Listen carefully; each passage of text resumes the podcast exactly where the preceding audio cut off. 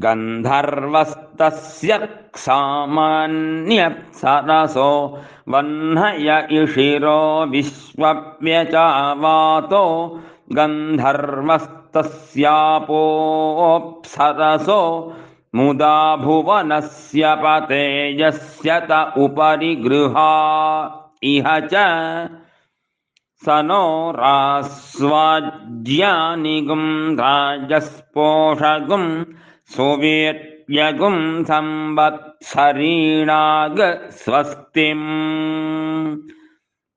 परमेष्ठ्यधिपतिर्मृत्युर्गन्धर्वस्तस्य विश्वमप्सरसो भुवः सुक्षितिः सुभूतिर्भद्रकृत्सुवर्वान् पर्जन्यो गन्धर्वस्तस्य विद्युतोऽप्सरसो